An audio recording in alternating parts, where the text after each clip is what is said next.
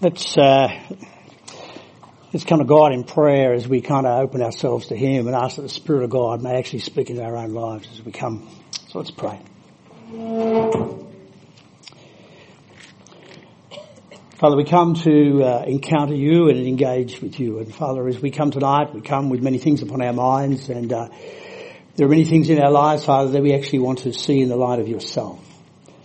And as Father, as we continue our study here in this book of Romans, and particularly here in chapter 12, we pray that you might reveal your truth to us.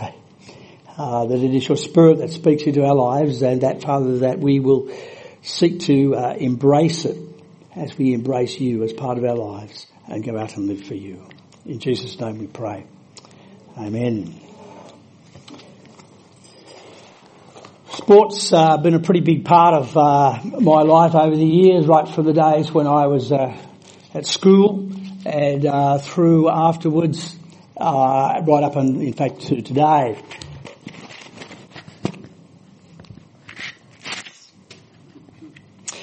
Uh, when I was um, when I finished school, I actually became a PE teacher for a period of time before I came into ministry. And when Judy and I got married, uh, I was actually playing, playing five different sports a week. Uh, such that I was so much into it and uh, so much involved with it. I did cut back uh, to three at that point in time, uh, but continued on involved in sport in many different ways. And my involvement in sport comes at a very number of different levels. Uh, I've played, of course, a number of different sports. I was a referee or an umpire and a number of others. Uh, was also uh, involved uh, as a coach in a number of occasions, particularly uh, school school children, uh, and then um, also involved in administration and uh, and management in terms of sport. However, the, in more recent years, I've actually been involved in sports chaplaincy, so that in fact this year is my 27th season as the chaplain of the Canterbury Bulldogs. So you can imagine the journey and so forth that's been with that in the last uh, 27 years.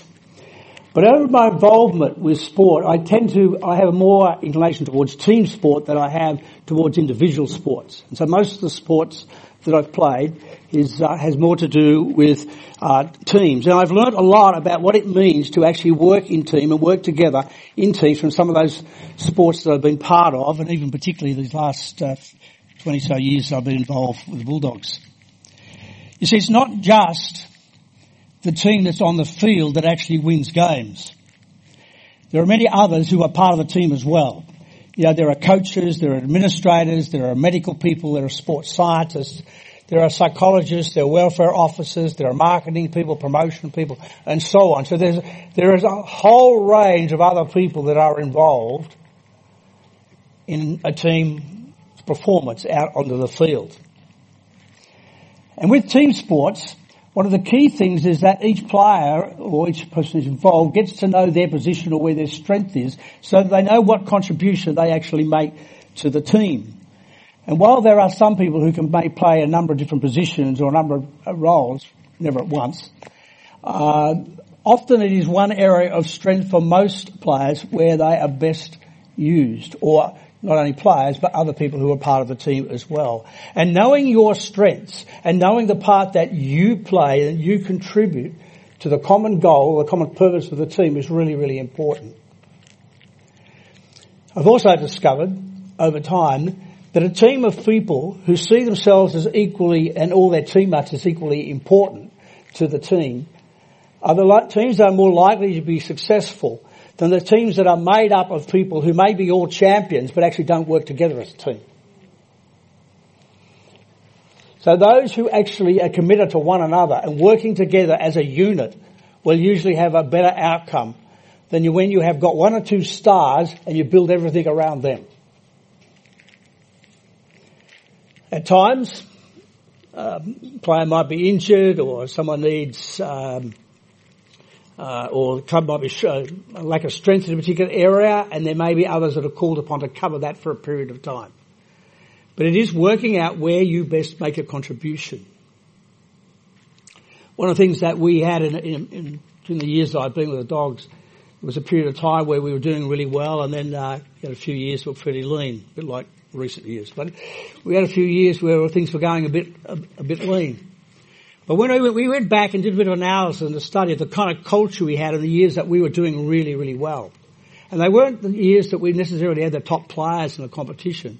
But there are a number of things, a number of things about, about our culture that really impacted the way that we actually uh, met together and played together and worked together.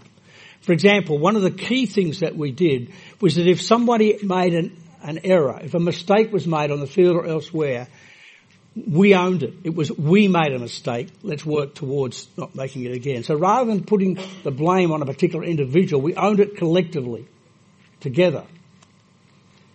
Um, and uh, in fact, one of our rules for many many years uh, in our culture was that if someone made a mistake and and somebody else came along and gave it to them, and kind of want to have a shot at them because of the error they made, the person who made the shot is the one who's most likely not playing next week because he was undermining the team. We weren't working together collectively. Back in the 2000s, sometime, I can't remember what year it was, but uh, the coach at the time, Steve Folkes, uh, and I did a, an analysis. We were going through a lean time for a few lean seasons, and we looked back over the team and the team's functioning, and we came across a surprising statistic. We discovered that the years or the seasons where we made the least amount of mistakes was when we came lowest on the table. And when we thought about that, reflected and looked at it a bit more closely, rugby league's a fairly simple game. But most of the errors occur around the passing and the catching of the ball. And what we discovered is that we weren't taking any risks. We were playing so safe that when you got the ball, you put it under your arm and you try to charge through a brick wall. And no matter how hard you went, you didn't make any ground. So in fact, we made very little ground those years because we weren't prepared to actually trust each other. We played for ourselves rather than play for the team. And when you only played for yourself, you made no progress when you played for the team and the team played for each other, we made errors, we made mistakes, we took risks, but we learnt from them. And as the year went on, we got, we learnt to work better and better and better together. And so we changed some of the way that we played the game. We wanted to play football rather than just play one out running up. Now while there are references in the scriptures to sport, mainly about setting goals, mainly about uh, striving forward and, and things like that. They didn't have team sports. It tended to be more individual sports, and uh, rather than the team sports. But the Apostle Paul uses this analogy about being the body in a similar way. It's a similar kind of concept, a metaphor of what it actually means to be a community together what it means to be a body together, what it actually means to be a team together. In the first couple of verses of chapter 12 of Romans, verse 2 particularly talks about being transformed or being transformed by having our minds renewed. And then the rest of the chapter Paul explains specifically what it means to have your thinking changed, and that is what we will be doing together for the next six weeks in our services here. What does it actually mean to have our, our minds transformed and to have our thinking changed? We were reminded uh, by Luke a couple of weeks ago about the fact that uh, this transformation of the mind and the subsequent changes and growth in our behaviour follows on from those of us who actually are embraced by the love and the grace and the mercy of God that Paul speaks of in the earlier part of the book of Romans. And so in referring to our, our uh, minds being renewed, Paul starts here in these verses that we're looking at tonight with looking at ourselves because that, friends, that's where God starts. He doesn't want us to be changing others without being open to ourselves being changed by the Spirit of God. He's not wanting us to focus on others when firstly We need to be open to the change that God will bring about in our own lives. And so in verses 3 to 8, he's telling us two things firstly about thinking about ourselves. Firstly, what to think about who we are, and then what to think about the gifts that God has given to us. For by grace given to me, I say to every one of you, do not think, he says, of yourself more highly than you ought. But rather think of yourself with sober judgment in accordance with the measure of faith God has given you. So Paul's saying, first of all, I want you to think about yourselves before you actually start thinking about the gifts that God has given to you. And while there is a danger, that some of us may overrate ourselves. There is a danger that sometimes we, we like to think of ourselves too highly or we over-evaluate our capacity or our giftedness or our abilities. Australians culturally sometimes we have a tendency to do the opposite. We tend to play down what we are able to do and be, particularly as the children of God. And in both instances, whether we overrate ourselves or we underrate ourselves, is a sense of a form of pride because we don't have a clear understanding who we are in Jesus. And so Paul indicates that there's a proper way to evaluate ourselves. And that's seeing ourselves as God sees us. How, how does God view each one of us? How, how do we think about ourselves? Well, firstly, Paul calls us to think soberly about ourselves. And the point he's wanting to make here is that on our own, our own judgments often can't be trusted. You know, we all have thoughts and we have attitudes and we have temptations in our lives that often get distorted. And are influenced by other things and what other people say and the culture and society around us. And they're always going to be there, so we have to be cautious. But he then says to think with the measure of faith that God has given to you.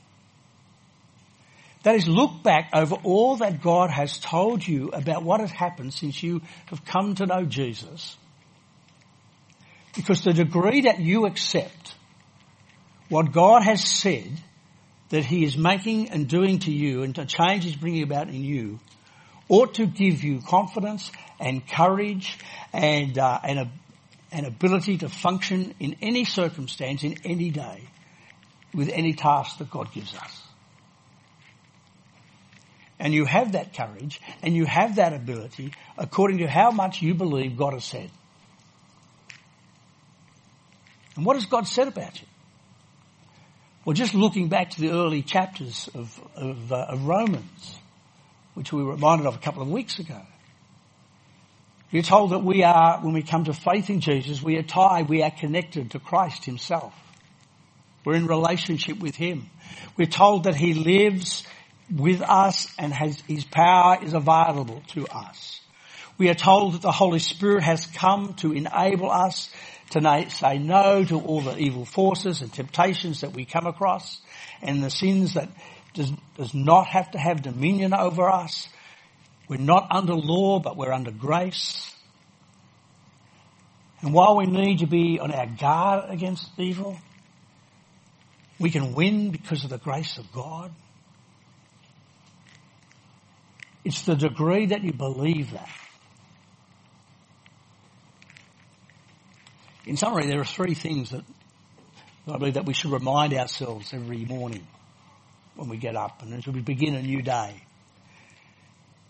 We need to remind ourselves that firstly, I am made in the image of God. Need, we need to remind ourselves that we have the capacity within us, given to us by God Himself, the ability to react and personally relate to God. And secondly, I need to remind myself each day that I am filled with the Spirit of God. Though I don't deserve it in the least degree, I have the power of God at work within me. And I have become, or we have become, in one sense, the bearer of God, of God himself. And he is willing to work within us. And the third thing I need to remind myself each day is that I'm a part of the plan of God. That God is working out things to a great and final purpose in this earth and I'm going to be part of it. Because God has chosen and called me to be part of His great plan. So that what I do today has purpose and it has significance and it has meaning. It isn't a meaningless thing that I'm going to go through. And even it might be the smallest incident or the most apparently insignificant word or relationship is involved, I am involved in that great plan. Therefore, it all has meaning and purpose. So that means that whatever God calls me to do, whatever God has given me in terms of tasks or gifts, everything, anything that God is asking of me, we ought to be able to have the confidence to do what God is asking us without being conceited. All of us need, can have a sense of being able to cope, of being able to handle life. I don't deserve this gift of worth and grace, but I have it because God's given it to me. Therefore, I can't be conceited because He gave it to me. But I can be confident with what God's given me. That's what Paul's saying here. Nothing can set up, set us up for life and ministry like this. And so Paul moves from there to our life, both in the church and outside, and he takes up the subject of the gifts that God has given to us. For just as each of us is one body with many members, and these members do not all have the same function, so in Christ we who are many form one body and each member belongs to all the others. I, th- I find that as a beautiful picture of the church. I don't know what you think about the church. I'm sure that all of us have grown up in different kind of uh, backgrounds and experiences in churches. And I'm sure all of us have come some kind of mental picture of what we think the church ought to look like.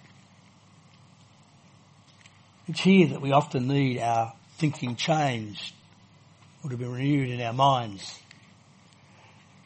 And here Paul uses the analogy of the human body to describe us as the church. He's speaking of one body, not two. He's speaking of only one church. And all Christians belong to it. And it doesn't matter whether we have a denominational label or not. If we are born of the Spirit of God, then we are members of that church. And whenever we meet, and wherever we meet, we already belong to one another. Whether you're his name on any roll or not.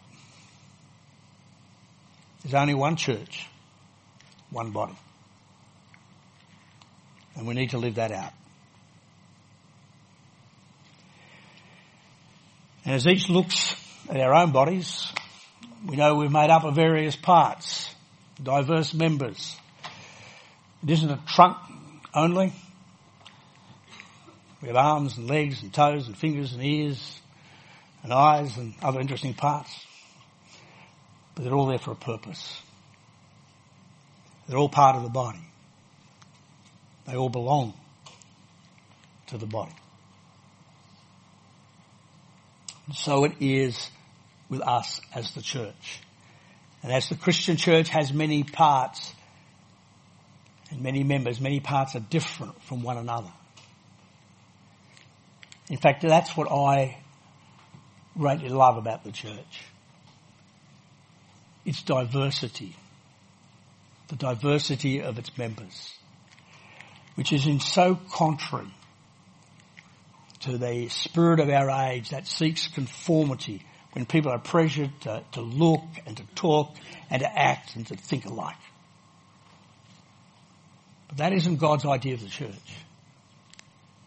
His idea is to have diversity within his church. And there are many members and we aren't all meant to be the same. And for me, that's the joy of it.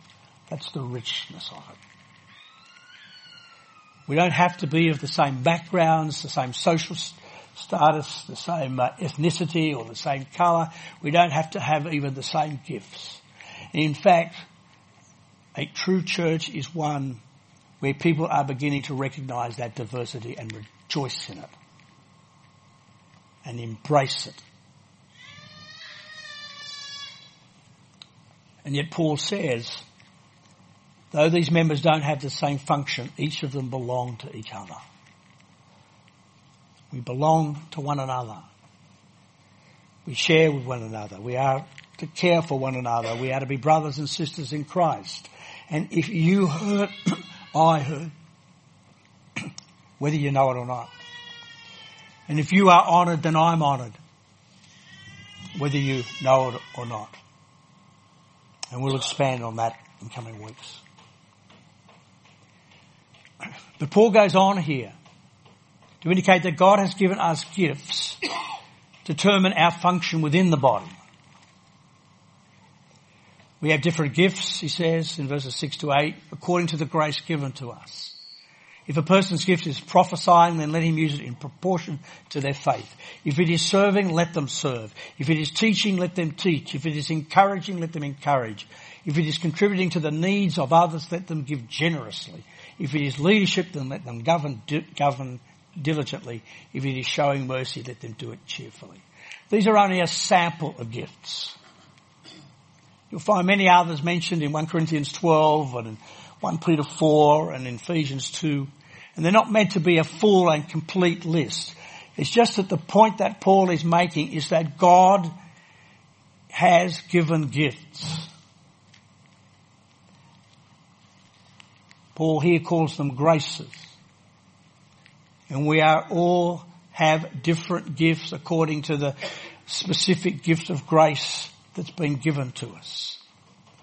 And I like that term because it indicates something about that, something that is graceful, is a delight to watch. And this is true of people exercising their spiritual gifts. A gift is an ability that God has given you because He wants you to function in a particular way. It isn't something difficult or painful to do. It is something you delight in doing. And you improve and you grow as you practice it. I mean, imagine what it'd be like if or, or how hurt you would be if you had carefully chosen or lovingly made and prepared a gift for your own children, for those who have children, and wrapped them up in, in beautiful packages, and you put them under, say, the Christmas tree, and then you handed them to your children uh, on that day, and they just took the gift and they throw it away. What if they said thank you, but never bothered to even open to see what it was? Can you imagine how our Lord must feel? Having given us gifts to use, when we never even bother to take the trouble to find out what they are, or never put them to work, or sometimes even trying to come up with the excuse that we uh, don't have any. Not one of us who is a child of God's has not been offered gifts that are meant to be used. In the particular list that Paul refers to here, he begins by mentioning prophesying, as he does elsewhere. And the root word from the Greek means to cause to shine. That is to enable God's truth to be revealed for the scriptures to come alive, to bring light into darkness of revelation. And according to Paul, if you have that gift, then use it. Though he does say, according to the proportion of your faith. Without expanding too much on that uh, today, and I might do that another time if you wish, But I think what he means here is that when one thinks God has, if you think that God has given you an insight or a revelation or a word or a vision or a picture, it needs to be shared with the spiritual leadership. Sometimes such revelations are for ourselves. Personally, often it's for the wider faith community. But whoever it be, whether it's for yourself or where it be for others, the scriptures exhort us to bring it to the leadership that they might pray and consider the message that there might be there for all of us before it needs to be tested and affirmed by the spiritual leadership. And I want to assure you here that the pastors here would just love to hear from those of you who have been gifted in such a way that God brings a message through you to us for us to consider and pray over together and share with the broader church. And then he mentions the gift of serving. If only everyone who had that gift would use it. What a difference it would make. Elsewhere it's called the gift of helps. You know, serving is the ability to help people with a cheerful and a joyful spirit such that people are blessed. Serving is the ability to help people with such, such cheer that, that people's lives are enriched. I'm sure we know some people like that. We just love to have them around. Because they're so eager to serve and to do it willingly and cheerfully so that everyone is helped and blessed by them. What a tremendous gift that is. That needs to be exercised in many different ways. And if a person's gift is teaching, he says, let them teach. And teach us about is imparting knowledge and uh, information and instruction to the mind that actually leads to action. However, however, too often we have narrowed teaching down to some kind of formal setting like a classroom or a pulpit well, it is much broader than that. And we all learn in many different kind of ways. For example, in Deuteronomy, it reminds us there how we are to teach our children. And it talks about doing it in everyday journey of life. As we walk along the road, as we sit down to, to eat within the home, as we rise in the morning, as we lie down in the evening. often on Friday, uh, Fridays here at, um, at the centre down uh, uh, underneath where we are here, where the uh, um, the um, men's shed uh, men meet. There's a group of men that come in specifically on Fridays because there's a group of ten young lads from another part of Sydney. These are kids that have been in trouble at school. Most of them have been expelled. Uh, and kind of school doesn't do it for them at all and rather kind of difficult places. So they come and they spend all their day here with these men. While these men not only teach them new skills uh, on tools and so forth, as trying to give them a new way into the future, they invest themselves into their lives, into these kids as they speak to them and share with them.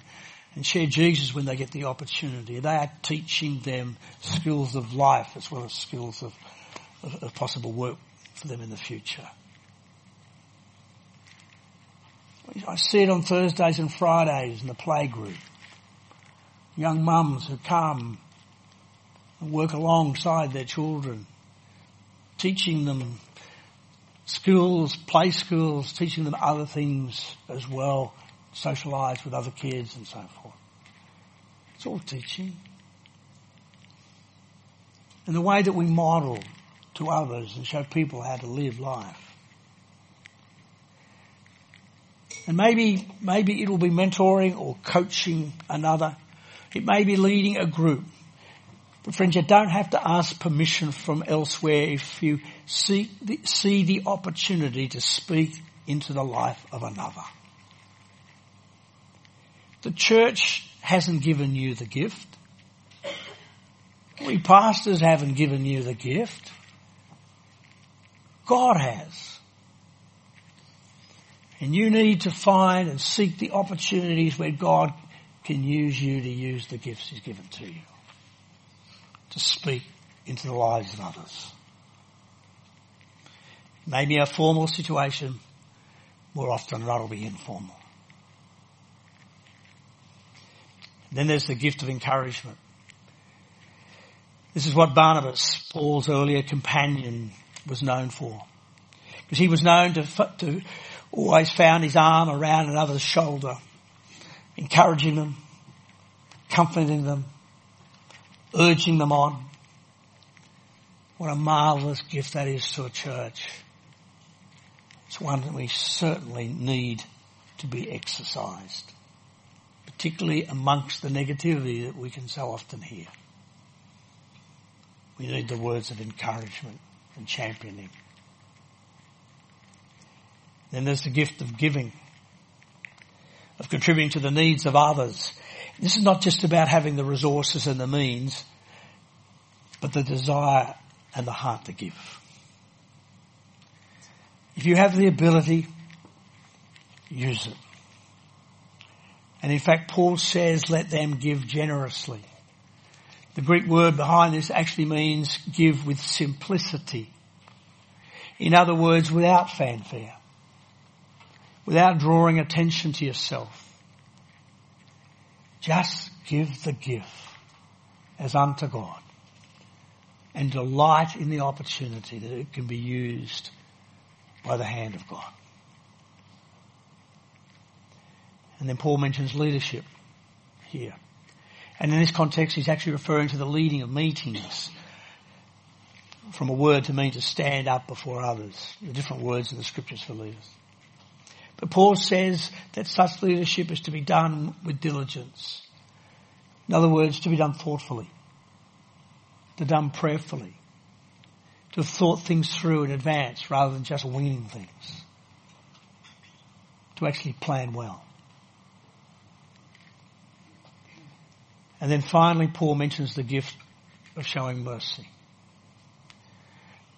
Friends, my heart really warms when I see people within the church exercising this gift. You see, mercy is about helping those who may be undeserving or neglected by others. The disadvantaged, the marginalised, those on the fringe, the vulnerable, the unloved and the unlovely. I recall learning a hard lesson once when I attended a worship service where I became a little annoyed that with this lady on the side who kept talking throughout the whole service, particularly while the preacher was preaching. Only to notice at the very end of the service that she was translating to a group of newly arrived Iraqis.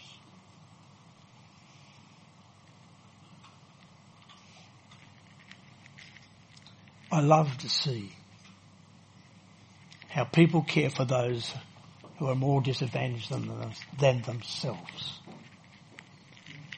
And they do it with cheer. Now there are many other gifts that are not mentioned here. As I, as I said earlier. But we are all con- called to contribute to the body. I don't usually use military metaphors. But F.B. Meyer, who was a great Bible teacher of probably a, a number of generations ago, said this to a group of pastors. The language is a bit old, but makes the point. When he said it is urgently needful that the Christian people of our charge should come to understand that we are not a company of, of invalid to be wheeled about or fed by hand, corseted, nursed and comforted, with the minister being the head physician and the nurse. But we are meant to be a garrison in an enemy's country, every soul of which should have some post of duty at which or he or she should be prepared to make any sacrifice rather than quitting. Now that does not mean that sometimes we do need time to recover. There are times we need to renew. Sometimes we get injured in the battles. And sometimes we need to be part of rehab and we need to rest and we need to be nursed and need to be renewed. But the intention is that we re- do not remain permanently in that state, but that we actually return to the tasks that God's called us. To be effective as a church, to be effective as a faith community here, we need every part of the body to be functioning as healthy as it is able. And that can only happen if each one of us is making our proper contribution. There is no one here that is more important than another. And every one of us has got a contribution to make. And what Paul is encouraging us through this passage is for us to discover how God can use us. Because he's reminding us that God has given all you need to do what God has called you to do. And we can't do things on our own. We can only do it collectively. We can only do it together. Yes, there are times we may need to compensate for those who are doing it tough. And there are those who would need rest and we all need rest. From time to time, we need to recuperate. Do we need to recover? Do we need to refresh and replenish? But if anyone chooses not to use their gifts that God is wanting to offer them, then we all suffer. Not just you. We all suffer because part of us is not working properly. Sometimes part of us needs to be helped up. We need to come alongside. But it is to help us to find health again. We can't blame the rest of the body if it's not functioning well. If we're not playing our part. Going back to my analogy of the team, we are part of God's team together. And while God can do amazing things through us as individuals, how much more can He do when we live and minister together? When we function as a body, as we function as a team, God's team together, what amazing things He can do. Let me pray.